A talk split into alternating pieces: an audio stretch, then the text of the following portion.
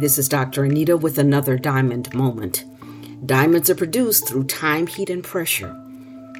We've been discussing some of the pressures of life that may be informing the way that you think about yourself, the way that, the way that you live and move and have your being, and whether those things are causing you to miss out on the life that you'd like to have. If you've been with me, uh, then you know that we're in a series of discussions. I'm posting uh, these uh, broadcasts more closely together uh, because I want us to have the opportunity to build our foundation quickly because I think we're at a place where we can utilize the lessons that we're learning right now to move our own lives forward. So if I did this one week at a time, I think we would lose the momentum that we need for self evaluation. I've been talking about a documentary uh, that the uh, gospel recording artist, well known Kirk Franklin, made of. Um, him finding out some very pertinent information in his life. And we've been looking at the generational influences of how um, he reacted in his life and the way things unfolded. Please go back and listen to Tough Questions Generational Influences so that you'll be able to get with us and to keep up with the discussion that we're having right now. Also, if you have not looked at his documentary, I definitely would recommend doing so. It's very powerful, very good. It's short, it's only 38 minutes, it's free, it's on YouTube, and you can go there so that you get a full understanding of what we're discussing in the areas that we're going through. So, today uh, we're looking at kind of where we left off. We left off with looking at the responses from the baby boomer generation. And we have three examples within his documentary of people who come from, I believe, looking at them and knowing his age, that they came from that baby boomer generation. We saw his aunt, Aunt Sandra, her um, interaction with him. Uh, my opinion is that they did have and will have an ongoing relationship. We saw his mother, who he called simply Deborah. Uh, in that, you see a lack of respect. Most of the time, especially within the African American community, within the African American culture, we don't call people by their first name that are older than us. And most of the time, surely, if it's your mother, you're not going to call her by her first name. And so, by him calling him Deborah and making it very, very clear in the documentary that he hadn't spoken with her for 20 plus years uh, because she was not available to him for whatever reason. And, and they don't go into that, and we don't know. Uh, in the last episode, I did kind of give some ideas on what it could be uh, and, and realizing who Gen X, Generation X is and where they've come through societally, it's highly possible that his mom may have um, gotten involved with with um, drugs or alcohol. That could have been the foundational factor that caused her to have to give up her child. She may have been dealing with, which is also one of those taboo subjects within the African American community and particularly the African American church about emotional problems, about mental illness that uh, that is a holdover from slavery. We didn't talk about mental illness because that could mean your child or your loved one could be sold away. And so the community just kind of kept it and didn't say anything, or they um, sent you somewhere else to live and grow up we know that when young women were were pregnant in in um, uh, early uh, earlier years, that the young woman would be sent off and and had her baby in another area, another place, and that relative or person that she was sent to would either facilitate a uh, an adoption, so to speak, or they would raise the child. What we do know is that he was raised by a person in a generation removed from him. So this was not a person in his mother's generation. It probably would have been a person in the generation before her. And understanding that these people are termed the silent generation, we un- can understand why he felt the way he did, why he felt that things were missing, because his generation, Generation X, people talked about stuff. They talked about what was taking place. These kids had privy to the wino on the corner, or the prostitute walking down the street, or what crack cocaine was doing to the community. They saw it. The Generation X is a generation that we termed as latchkey kids that had to be responsible, that had to come in sometimes and be at home for a few hours. And for some, it was even longer than that. Maybe they were the ones that had to take care of their brother or younger siblings uh, and and were made to be responsible. So these are people that not only had responsibility on them, but also kind of, you could say, had age inappropriate knowledge for what was going on around them. So when we see him and he begins to talk about his life, what his life was like as a person in Generation X a person who is forced to be resilient, a person who is forced to, to stand on his own two feet.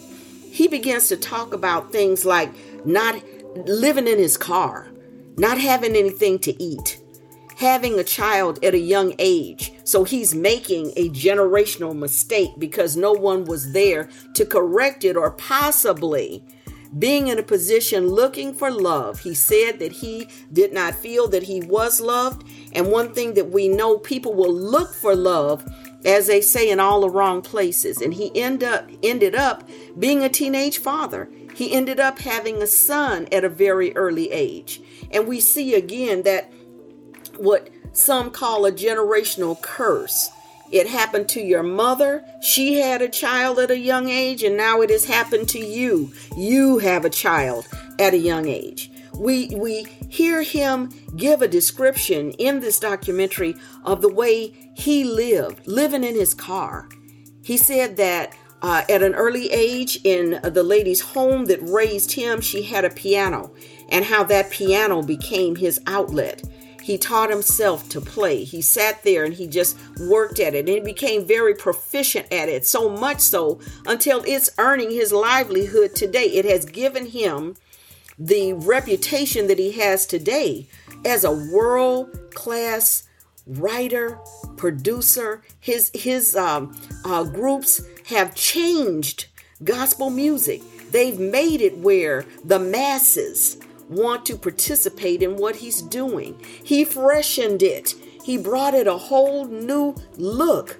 And so he's been very, very effective in what he did, but that started in the isolation of his youth because he had no one that he that was relating to him, and it was the way that he was able to get a break and a release. I always say that creativity is vital Creativity is vital in the lives of people. And it, it, would be another broadcast, but removing the arts from the schools has been very detrimental to many because that was their outlet and their ability to create, create and to become who they were intended to be as we continue looking at his childhood he he talks about not being able to love. He felt that the way that he was raised and his mother not being around him or coming to visit and he said he knew that was his mother but she would come to visit but she didn't take him with her. She left him where he was. And that to any child would have to ha- give them a feeling of rejection so I believe, as a form of self defense, he cut the relationship with his mother, partly because she wasn't able to give him a, um, a, a clear understanding of who his father was. Uh, maybe having mistakenly, which he dis- discusses one person that he thought was his father and wasn't. But I think that it goes a little deeper than that. I think that maybe there were several people that was kind of rumored that could have been his father, and yet they weren't. And so when he's talking about this relationship, he talks about not having felt love And what the outcome of that was that he didn't feel as though he was able to give love adequately. He mentioned to his wife, to his children, to his family, because he didn't get something that he felt he needed to have seen modeled to him in order to be effective with his generation, in his time, in his family. All of these we're looking at from the perspective of of Kirk Franklin, a Gen X, who he talks about being in therapy. He talks about the fact that um, he was his therapist's longest running client and and kind of joked about it a little bit but what it says is he's trying diligently to get to the bottom of why he feels the way he does why he has the insecurities that he has and why even with the level of success that he's obtained in his career is still difficult. Especially when you look at people who are in the public eye and the fact that um, he uh, is a self identified Christian. You have people say, well, if Jesus is so good, why didn't he heal you? Well, he's talking about the issues that he is grappling with and wrestling with so that he can be healed.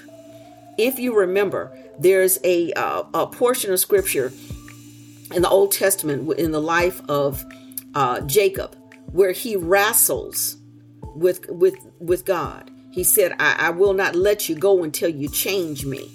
And what I see in Kirk Franklin's story is that he's wrestling, that I will not stop, I will not relinquish, I will not let go until I get this thing in me fixed and healed that needs to be.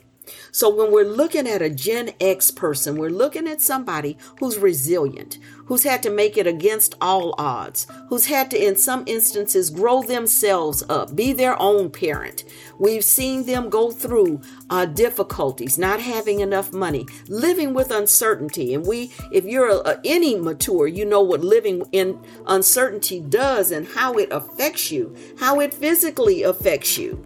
Being anxious not knowing what tomorrow is going to hold, not having a foundation of security anywhere around you that you can go to readily and be able to be reinforced uh, when you need it. He was not that. So the relationship that he had with his mother, Deborah, not existing, was very, very difficult. So he determines in this documentary, with everything that he's been through, having had a disagreement with his son, so the generation beneath him now has been uh, um, adversely affected, uh, and and we'll go into that that uh, relationship uh, later. But realizing exactly what this has done and how he has suffered, he says it in his own words.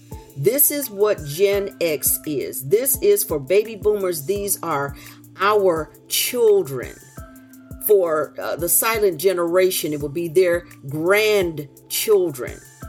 And how missing that generational influence, how it changed who he was, what he thought he could do, the insecurities, the um, the challenges that he's had in his life, you can see it very clearly. This is what it looks like for those that are baby boomers, for their children, and then we'll go over what it looks like for their grandchildren or their children's children.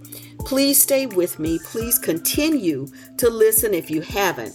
Go to Kirk Franklin's Father's Day uh, video and view it 38 minutes uh, join me again next week or, or in our next episode as we move forward in evaluating uh, generational influences within our lives. It's Dr. Anita.